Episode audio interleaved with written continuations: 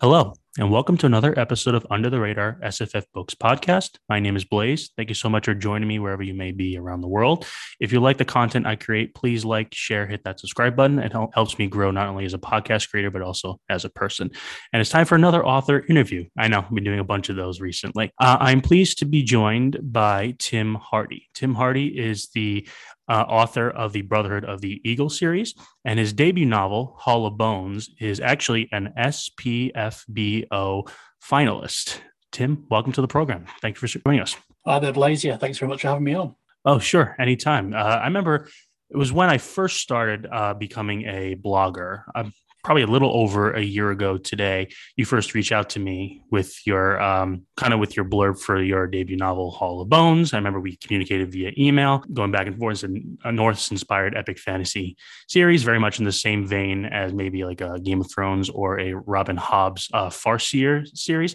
And I jumped right on it. And after reading it, I realized that this is something really special. And it seems like many of my fellow constituents, bloggers, agree enough to put you as a as a finalist. So congratulations.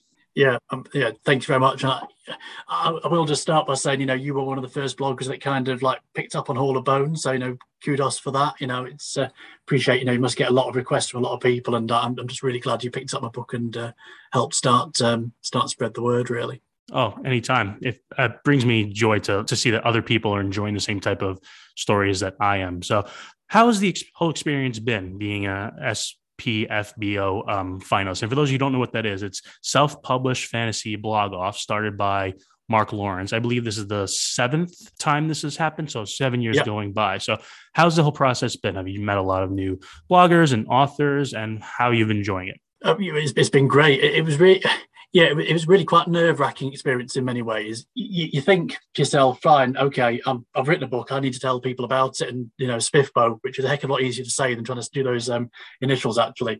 And Spiffbo seemed like a really obvious thing to do, but it's quite a public, quite a brutal contest in some ways. Uh, and I, I, have to be honest with you, I, I, I, never actually expected to get that far. I, I hoped I might get a good review. Uh, I, I, never in my wildest dreams thought that it would make it all the way through to the finals. And um, sort of quite vivid memories of kind of getting to the end of October. We were still kind of waiting for that uh, sort of like semi-finalist spots to be announced, and uh, got into that stage and was you know kind of reeling from that. And within about three or four days of that announcement, that the blog then actually said of Bones is the one going through. So it was a bit of a bit of a sort of wild ride, really. After a lot of tension, a lot of waiting, all of a sudden it's sort of like yeah, it all just came together in that, those last sort of four four or five days, really. Um, yeah, I mean, positive experience really. I mean, you're right. It gets you a lot of contact with with other bloggers and and um, you know book blogs more generally. You know, a lot of them are consolidation sort of consolidation of different people, aren't they? Um, and yeah, get, getting to know some of the finalists as well. That's been quite good, quite good fun. So um, in fact, we're, we're kind of a, we're actually at part of the um, Fan Fiction Addicts um, to be read conference taking place. Um, we, have got a panel on there um, 30th of, um, of January. So again, we'll all be kind of gathering together for a bit more madness at the end of end of the month, actually.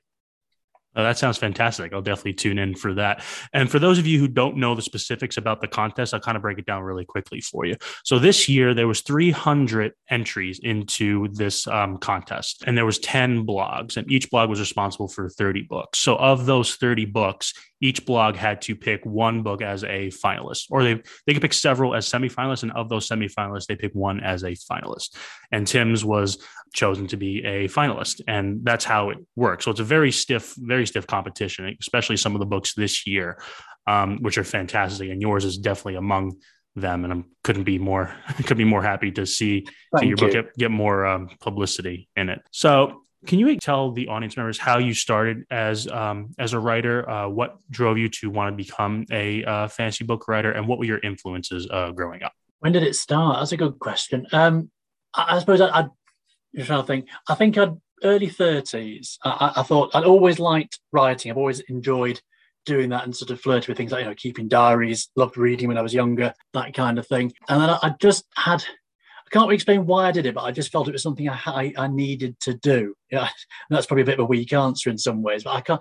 It just felt like something I wanted to give it a try, see if I could do it, and I I, I just sat down and, and started started writing uh, sort of my first novel. I don't know why I didn't think short fiction would be the way to go. I thought let's go in for a you know 200,000 word epic fantasy extravaganza and see how easy that is. It turns out it's really really hard to do. Yep. Uh, with the benefit of hindsight. So why do yeah? I suppose it's interesting. Why do I've, I've just felt it was something I would always regret not trying. I think is is the bottom line there. I'd read books I'd enjoyed, always hanging up to Could I do that?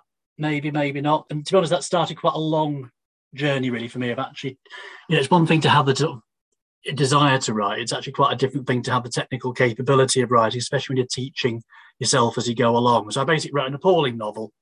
It took me about five years and about three attempts with that one book to think actually it's just not very good. Set that aside and um, started uh, the, the, book that ultimately became Hall of Bones.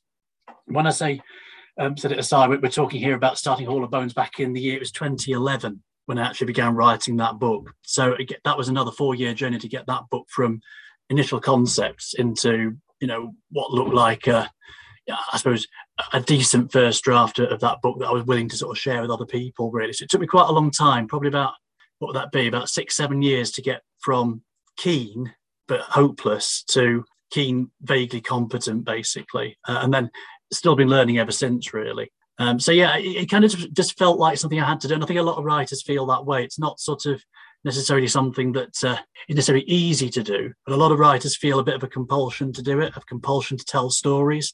Uh, and then once you start and you sort of start to understand the possibilities, become, you know, yeah, it's a bit of a bit of an addictive bug. Actually, it's you know, I, I wouldn't want to not have this as part of my life now. Put it that way. Yeah, amazing. And as you were pondering what your series and what your book wanted to to be. What influence did you draw upon um, some, some of your favorite writers? I remember, I know Robin Hobb you said as as one yeah. of them. Is there any other ones you drew heavily upon? Yeah, I mean, Robin Hobb was was the one I was thinking of when I sort of st- so I kind of so I kind of wrote. A, I think what I basically wrote with my first novel was uh, Firefly meets Dragonlance. Um, that was kind of so it kind of it was fun, but it just wasn't. It was very very derivative. It wasn't really kind of one thing or the other. Robin Hobb was kind of quite uh, it's always been an important writer for me, and that kind of that vibe she had of you know realism, you know that the family dynamic, that that was all something that kind of kind of stuck with me. And I thought, well, if I, if I applied that sort of narrative, that tense narrative of what takes place in in her books, with, with that those sort of central group of characters, and maybe focus on the politics. That's really was the vibe I was going for to begin with. Focus on the politics. That I, I just wanted to try that, and it, it seemed to flow really quickly. As soon as I kind of got that idea, it just started to to move. I think that obviously it was quite a long writing process. We're talking about 2011 to 2015 to get that book done. Other influences then started to creep in. So Robin Hobb was definitely the origin, um, but I'd say it was uh, well. Game of Thrones is, is, is a big influence. There's no two ways about it. I'd say as well, uh, along with that, um, in addition to Game of Thrones, it's, it's, probably kind of a combination. You know, the, the TV show, the Vikings, kind of came in. I mean, the Vikings were there right from the beginning, but again, that that these things sort of seep into you a bit, and I think subconsciously absorb a lot of your cultural influences and references, really. So those those sort of became quite key, really. And also, as a bit of a random aside, the Sandman series by Neil Gaiman. I don't know if you've ever read um, any of the comics. I have them on my shelf. I'm getting to them. You, you need to get to them. it's, uh, uh, but that that's the that they're they're very sort of um, important in terms of the magical influence of the book that kind of becomes stronger as the, the book goes on and becomes more more important part of it. Again, not trying to copy, but that uh, you know to a certain extent, you know Neil Gaiman sort of sketched out the, these sort of interconnected realms and dream kind of connecting all of those things together. That again became an idea that sort of again seeped into the, the fabric of Hall of Bones and the Brotherhood series, really. Yeah, I, have actually I read the first graphic novel of Sandman a while ago, yep. and, and I have the rest of them on my shelf. And my brother-in-law's read all of them. And he said, Blaze, you need to you need to get on that. You need to just read it straight through. It won't take you too long. And it's just it keeps keeps moving. But I promise I will get to it uh, probably in the next month or two. And I can definitely see where the influence comes, especially specifically in the in the dreams. No spoilers for anybody, but I can definitely see that. Um, just one more question before we dive right in. Obviously, it's a Norse inspired uh, epic fantasy. How much research did you have to do into like the Norse mythology and their uh, like tactics and their lifestyle before you actually sat down and actually write the book, or was it ongoing process? Um, you're kind of assuming that I've done some research. um, I haven't really. It, it, it, it's more of a feel. In fact, if anything, when I was first starting it, I thought, you know, do I? so you know, when I was younger, when I was a you know schoolboy, that kind of age, familiar with the myths, you know, studied some of it at school, you know, picked up some of the books that, you know, of the time that, you know, people of my generation were reading. Henry Treece's, um, oh, I think it was, I think it was literally called the Viking Saga. I think that was, that's how many books were out there at the time dealing with that subject. So I kind of had a, it was more of a feel. And actually, what I didn't want to do was dive into the mythology of it in particular, because I actually wanted to take the culture but apply it to my own mythology. Mm-hmm. So with the first book that I'd written, although I think the the central plot didn't really work. What I did create with that first book was all the underpinning mythology, backstory, deep history of, of the world I created, the world of Amaran. And then I, I kind of used that. Basically, I used a Viking, I applied that mythology to a Viking setting. So I didn't want that to sort of like deflect my course by starting to sort of buy, you know, like I said before, as soon as you start looking at anything on the TV or anything on the, you know, in books or comic form, that starts to subconsciously affect you. So I kind of drew a bit of a line on that and did, did it deliberately didn't dive into it. So yeah, it was more a case, I think my research was more a case of having read other fantasy novels before, I had a good stab at it. That that was and that's about as professional as I get really. Well, well, everyone everyone writes uh, differently, and you, you're right. It's definitely your own uh, mythology you add to it with different different gods and different um, tribes. Uh, sorry, different clans and how they interact yeah. with each other and how they're they're enemies. There's political back and forth, but we'll get into all of that. So, uh, Hall of Bones. It is a first person uh, perspective POV. It follows um, Hrothgar. He is the second son of his clan. He has an older brother named Jorek, who is um, kind of the rightful heir to the to the to the head clan, uh, and it follows his story of how he's grow he's growing up in this in this clan, how he's uh, he doesn't he's training um, with the trainer. I forget his first name, but Halfhand, I believe, is the is the trainer. Yeah. Um, Alfred Half Hand, yeah, yeah, he was a he was a real hoot of a character as well. So you see him training, you see him learning the politics. He's also he's being trained not so much to be a, a warrior, even though he is. He's trained for like political maneuvering, how yeah. he's supposed to marry this girl from this tribe or this clan. I'm sorry, I keep saying tribe, it's, it's clan, um, and how she kind of hates him, and then that that's no good, and then she has to go to another one. There's a lot of political interactions. The first half of the book is just very, uh, it goes along one path, and then boom, yeah, it goes on a completely different path, and that was very, very shocking and very um, revealing of, of, what you want this series to be. Uh, just walk us through um, what your what you believe a Hall of Bones uh, is. So for new audiences who haven't heard of it, and we can just go into the main characters from there. Sure. Um, so yeah, I suppose I described it before in terms of influences. Hall of Bones is probably closest analogy is Game of Thrones meets the TV show The Vikings. I think that that ultimately is the kind of vibe and the feel um, you get with that. So yeah, that there's kind of there's action, there's adventure, there's intrigue. You know, lots of characters to, to either root for or, or hate. So yeah, I try and give you quite a big world with Hall of Bones, even though geographically it's quite tight. I deliberately spent a lot of time actually fleshing out the world that those characters inhabit, so that you know hopefully it's rewarding for for the reader. Really, yep, wonderful.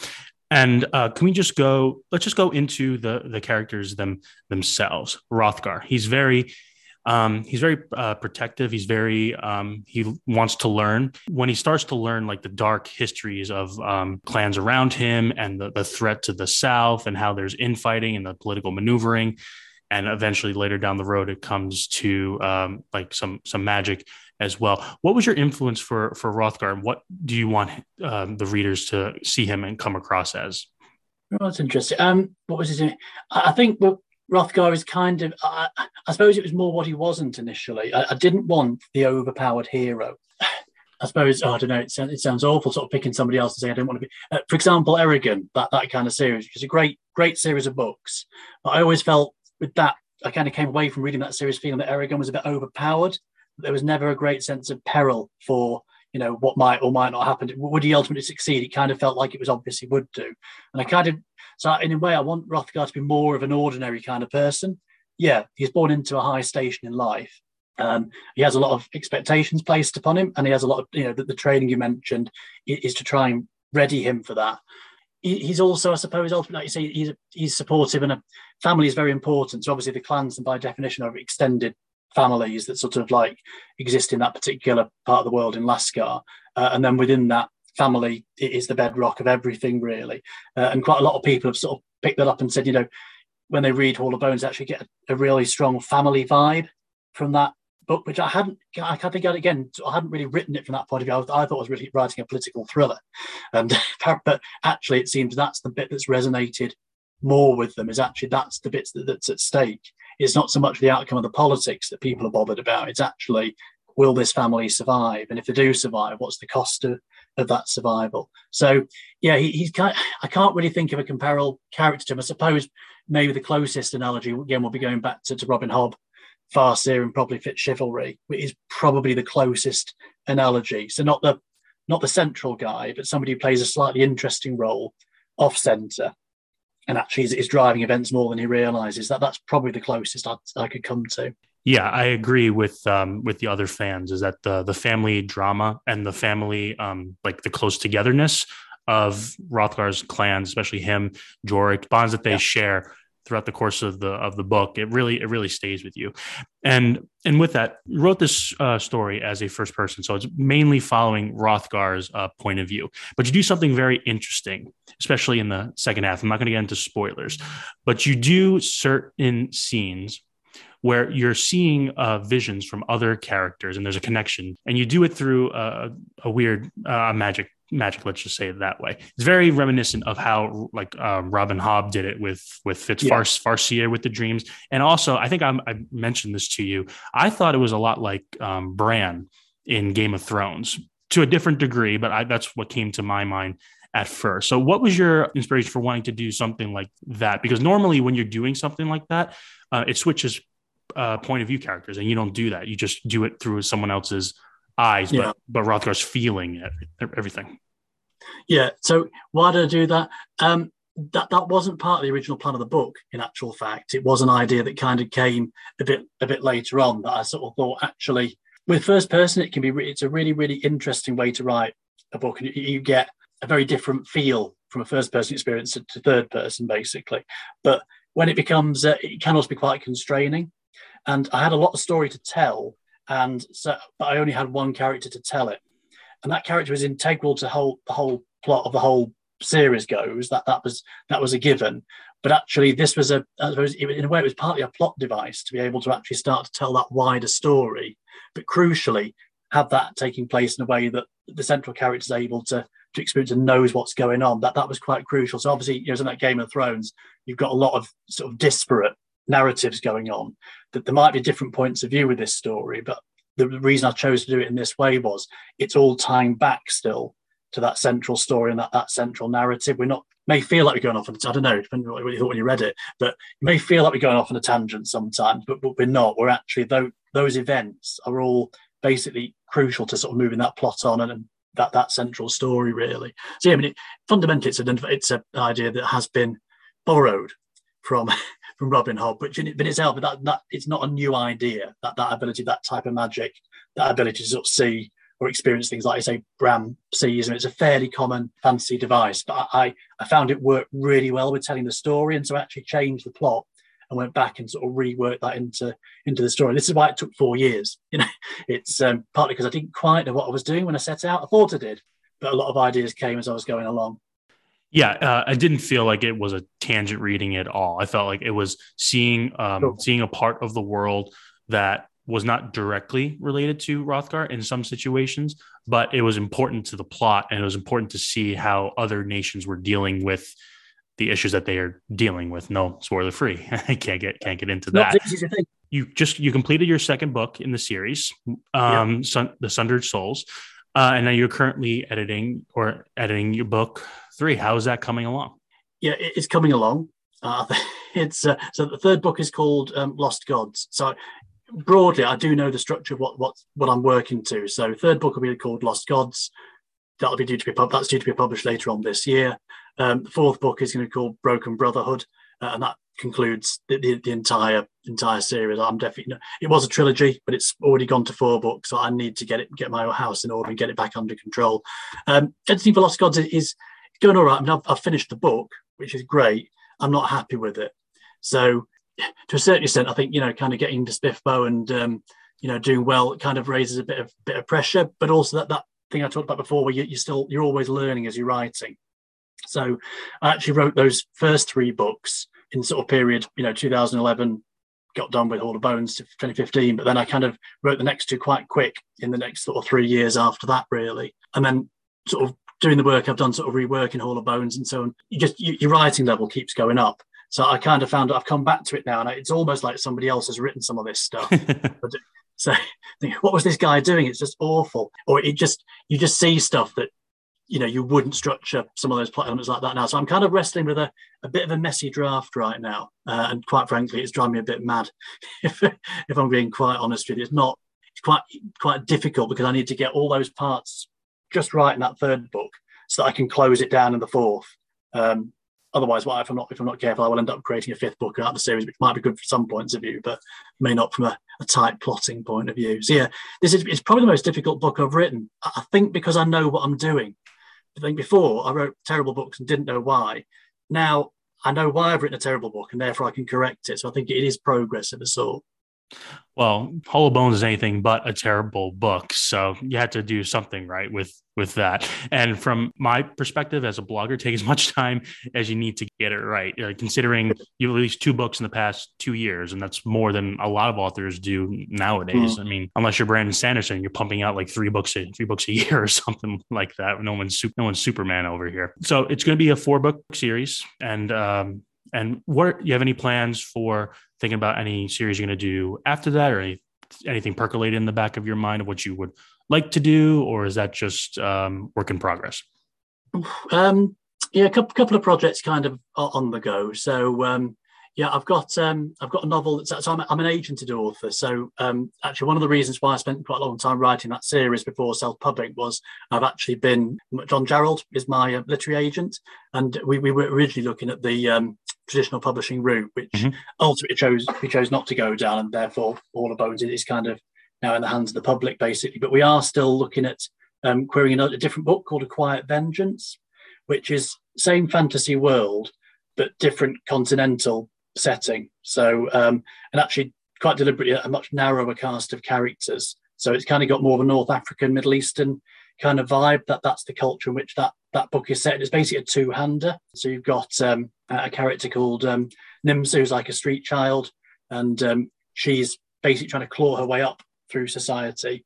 And then you've got another character she interacts with as part of that story um, called Dojan, who's a prince who's kind of trying to avoid being dragged down almost. Really, so you kind of got this this. So again, not multi, not not a single first person point of view, but more of a, a dual story really. So that, that's out to query at the moment. So that I kind of wrote that because I was getting tired writing the Brotherhood of the Eagle series, and I, th- I think because my ideas and my frankly my sort of technique was running away from me a bit, and I needed to pause, press reset, do something different, learn a bit more again about how to tightly plot something, and then I've applied that in in then trying to get this sort of you know the, the current series sort of ready again. So that, that's quite that's been quite a big but quite a big side project and potentially is the start of another series if um, if things go well and inspiration takes hold. So I'm quite quite excited about that actually. Um, and yeah, what was I? So yeah, that that's been that's that's novel format, and then I've also started doing short fiction. That that's kind of been the last um, six months or so. Um, again, I, I, think just to help tighten writing technique and, and, and so on was it, I found it really quite refreshing to do short pieces of fiction. And the idea is that these get released to um, through through my website. If you're a, a newsletter subscriber, basically, um, you, you get these sort of exclusive stories. And whilst that sounds a bit of a gimmick, I, I'd, I'd do it for quite serious reasons, partly to reward readers for being interested, but also to give them a bit more depth into the world. So because Brotherhood of the Eagle's got a lot of depth, a lot of characters. You can't actually give them all airtime in a novel format. So the short story is quite a good way to sort of me to sort of say I've got you know different different strands, different bits of the character, different bits of the story I wanted to tell or, or I'd like to tell, and I can do it in the short story format over you know 10, 20 pages to fill in some of the blanks and give the reader something else to dive into.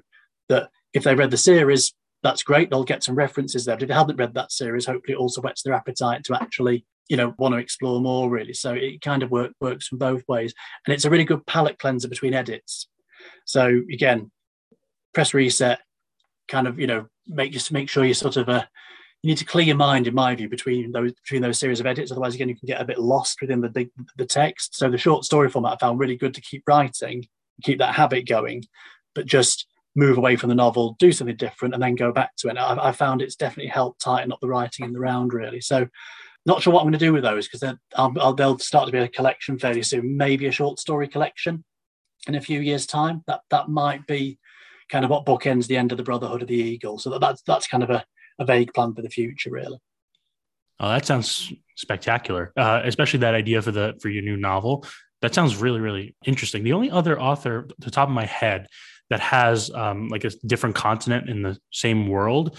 Um, actually, there's two. Um, Steven Erikson does that with Malazan, yeah. and also Brian McClellan does it with his um, uh, Powder Powder Mage uh, series. The first trilogy oh. happens on one continent, and then the second one happens on another continent, but it has some overlapping characters. So I'm very very much looking forward to that and the rest of your uh, Brotherhood of the Eagle uh, series uh, as well, whenever that's published out. I asked this all my author uh, interviews since I am under the radar SFF books. Do you have any um, suggestions or recommendations for any other science fiction, fantasy, or any other uh, type of genre uh, for under the radar books? Can be any any author who you who you love. Oh, good, good question there. Um, obviously, yeah, under the radar kind of links in with indie, doesn't it? Quite well. I mean, I think any of the SPFBO finalists are well worth a look at. I've read I've read at least the first chapter of every um, one of the finalists just to get a feel for what those books were like. And um, yeah, I, I was. I think one of the things that really struck me was just how different they all were, mm-hmm. which is great, but also how, how diverse their voices were. You could each one you picked up, you, you, you could tell straight away it was a different writer that had written it and, and pulled that together. So you know, within that, you know, they're all good books. I mean, I've already sort of mentioned it on social media and you know done the reviews and things. So you know, Holly Tinsley's uh, "We Men of Ash and Shadow," that is a fantastic book. I mean, I, I just read that, loved it. One of those first books where you pick it up and you're really excited when you, you think, oh, "This is really good." You can't wait to turn the page. It's absolutely fantastic debut novel. Uh, and I'm right in the middle of Legacy of the Brightwash by Krystle Matar at the moment. Mm-hmm chunk of a book, fair to say. Yep. Really different, very, very character driven. You know, again, a, a fantastic, really accomplished um, debut. And then, of course, you've got those other more established indie stars in there, you know, people like Michael Fletcher, um, you know, uh, Ben Galley, Clayton Snyder, for example, who've kind of obviously put a lot, got a lot of output out there as well. But I think still, for some people, probably still to be discovered, I, I think it's fair to say. You know, there's a, you know, I think there's still a bit of a crossover there between with indie kind of hitting that mainstream consciousness and people kind of knowing there, there's some really good stuff out there. Really, other other good books that I'd recommend. I mean, I, you interviewed him actually um, fairly on your show, P.L. Stuart. Yep. Um, a Drowned Kingdom. That is the most ambitious, verging on bonkers sort of book, you know, book series that I've, I've ever sort of heard somebody lay out. You know, that man is is really driven, but he's driven because he's got a great idea. And again, I think his books are a little bit for me. They're a bit underrated because they're really ambitious books. They've got epic sweep. You know, he, he uses great description in, in them, and you know, tackles. He doesn't shy away from tackling really difficult themes in that book either. You know, a Drowned Kingdom appeals to. It's definitely worth uh, worth a look at. I, will probably sticking with because sticking with the sort of SPFBO kind of world. I, would probably also give a shout out to Jacob Sannox as well. May or may not have heard of him, but semi-finalist yeah, SPFBO.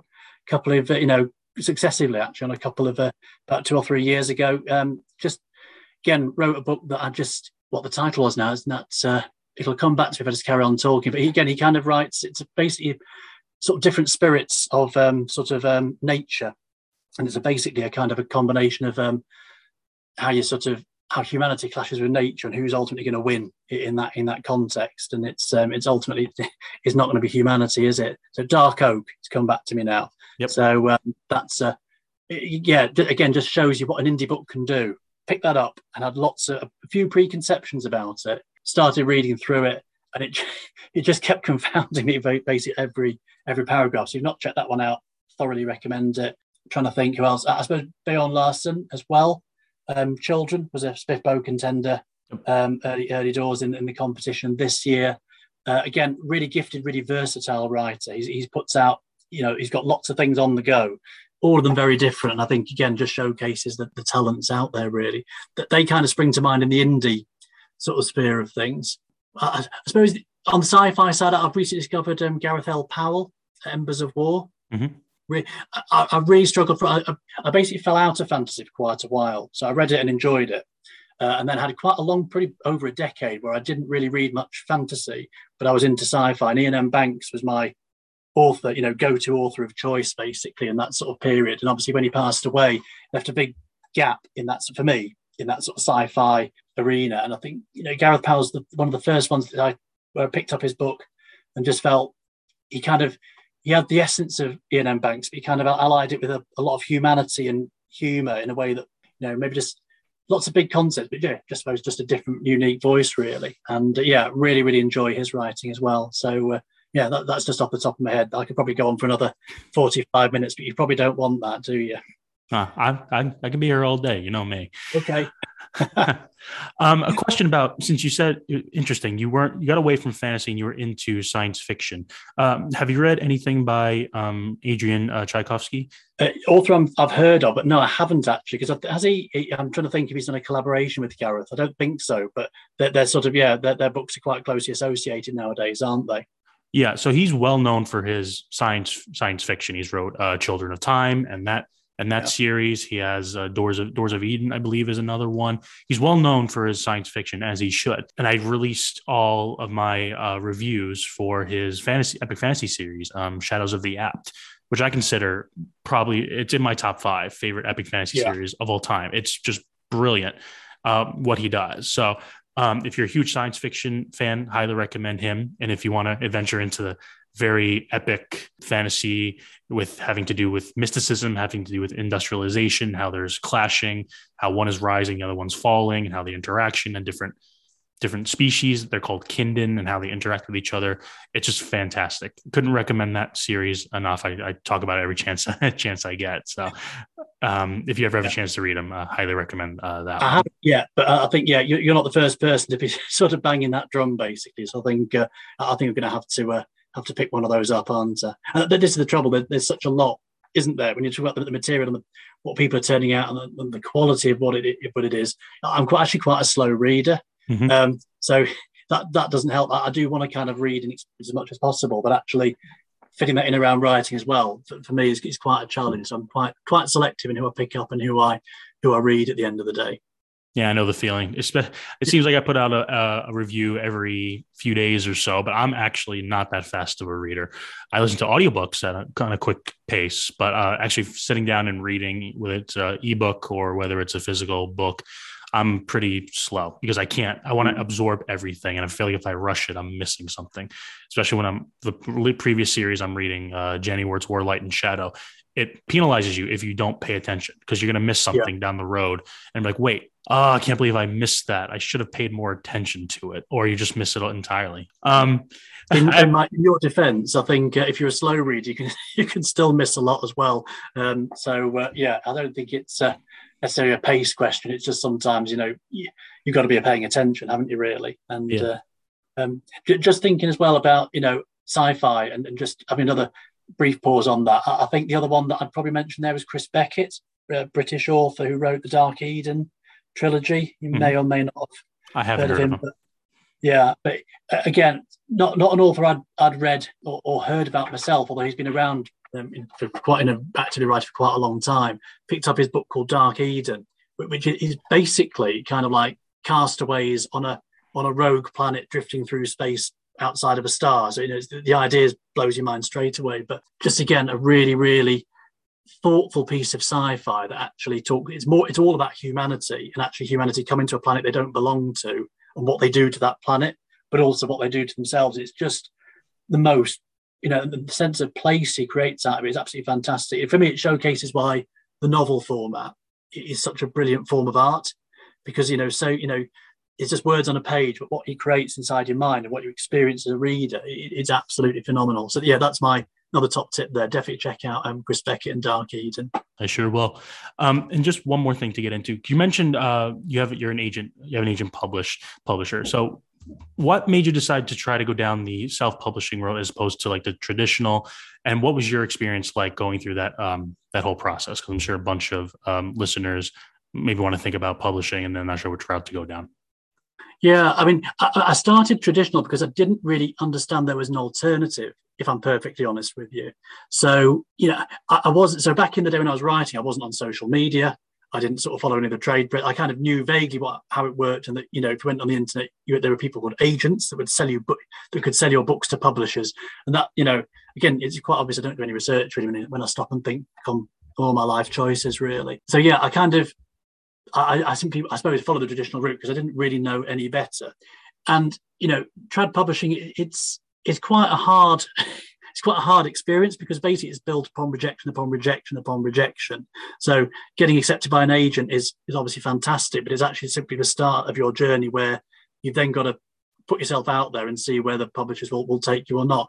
They ultimately passed on Hall of Bones. Um, yeah, how do I feel about that? It doesn't really matter how I felt about that. They they passed. I got some good feedback, but they they ultimately they decided it wasn't the fit project for them. And I, and I sat there thinking, I poured you know, I carried on writing the series while we were querying. So at that point, I got three books written uh, of varying quality, and um, I thought I, I, want the I want people to read my books. I haven't spent the last you know 15 years of my life writing novels for them simply to be gathering dust somewhere. That wasn't it. Just didn't seem an acceptable option. So at that by that point, I'd I'd started to sort of like embrace social media. I started to understand there were more options out there, and ultimately, you know, me and John, have we had a chat and we said, if it was going to happen now in the trad route, it would have happened by now. It hasn't. I want my book out there. And John was actually fantastically supportive about that. You know, he, he's a great agent because, you know, he, he totally gets how hard some of this is, but he's also incredibly supportive. You know, he won't stand in the way of you wanting to do what you want to do. He's very, very understanding like that. And that, that was actually how A Quiet Vengeance came about. So when I decided to go um, self-publishing, I wrote another novel just to have a final, I suppose I say a final, maybe not, we'll see, um, another crack at the traditional publication route and give them a different project to work with. Uh, and then I went back to Hall of Bones, I self-published, and I sort of self-published that basically by kind of linking up with the writing community on Twitter primarily. That was really my gateway into working out the ropes of it. In terms of the experience of what, what that was like, on one level, it's really straightforward. Uh, but there are lots of technical aspects to it that are quite you, you, do need to do your research. I would never say to somebody write a book finish it and immediately self-publish it. You know you've got to go through the editing phases. Quality controls really hard when you're self-published. But i think the biggest challenge of all if you master the technicalities of getting it on say on amazon say working out how to get you know the formatting and done all the technical things you think that's it. But actually that's that, that's simply you're on the board now in terms of the game of then selling books and, and reaching readers.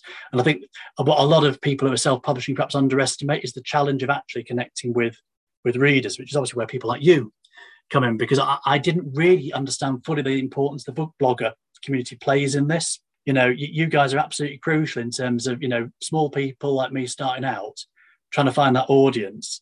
You know, not everyone's going to like my book. Of course they won't. Not got, you know, all books have got their, their detractors, haven't they? But it made me sort of realize that getting published in terms of self-publishing was, was one level, but then it's that connection with that community that's actually the most important part of that now probably what I do is is trying to sort of make people aware of it, but also find people that like it who, who are willing to share the word. And I think anybody that's looking at self-publishing, you need to know which bloggers you're going to approach. And you need to also be very understanding of them because they're very busy people, aren't they? And you know, not all of them have time to review it, but you know, hold on to the people that that click you click with, and uh, they will help you along the way. I think that's actually a crucial part to it, and a, a bit I really didn't understand at all in 2020 really until I, I sort of made that took that plunge. Yeah, and you you reached out to me right when I was starting my own blogging experience, so we were kind of kind of hit it up uh, from the beginning, uh, right out, right out of the gate. So we grew we grew together uh, that way. And I have this one last one last question from David from uh, FanFiAddict is like, how come you never smile in any of your pictures on social media? I'm a miserable bastard. I'm sure. I'm sure I, don't. I don't smile well. I, I, don't know what what went wrong, but I, I just you know, when I smile, things just it, it, just feels slightly as if I might be, you know, needing to be locked up somewhere. So yeah, I, I play it straight. One of these have one of the problems is that I'm the I'm the picture taker in our family. So there's lots mm. and lots of pictures you see them again on social media quite a bit, but there's very few of me. Um, whenever people try and take a picture of me, it's always you know a little bit uh, bit of a grimace. So what you've got on social media, I I kid you not, they are the best pictures of me that exist out there so far. That's as good as it gets. If and when a better picture is taken, it will be uploaded immediately. But uh, unfortunately, now is you know that that moment hasn't arisen yet, sadly. Well, we'll be on the lookout for that. So, as we wrap up, why don't you uh, let the um, audience members and listeners know where they can find you, your Twitter handle, your your website, um, your um, your newsletter, uh, all that bit. Yeah, sure. Uh, I kept it simple. Um, so basically, it's Tim Hardie Author for is the handle for Twitter. Um, the website is timhardieauthor.co.uk. And um, that's also where you can actually find, if you uh, get to the contact um, page on that website, you can sign up for the, the, newsletter there. Facebook is Tim Hardie Author again, but public at the end. So that, that's the main sort of landing page for, for people trying to find me on uh, on Facebook. Uh, and that, that's it. That's as far as I've delved into social media so far. But yeah, should be pretty easy to find. It should, yep, it should be pretty easy to find, and we'll be uh, hounding you for uh, book three whenever that's ready to come out. This, it's uh, so yeah, editing's going. Probably made it sound like it was further back than it actually is, but I'm confident I'll have it ready probably for the second half of 2022. Can't wait to can't wait to read it. Well, Tim, thank you so much for joining me. I truly appreciate it. Let's do this again sometime. That'd be cool. Thanks very much, players. Appreciate it. All right. Cheers.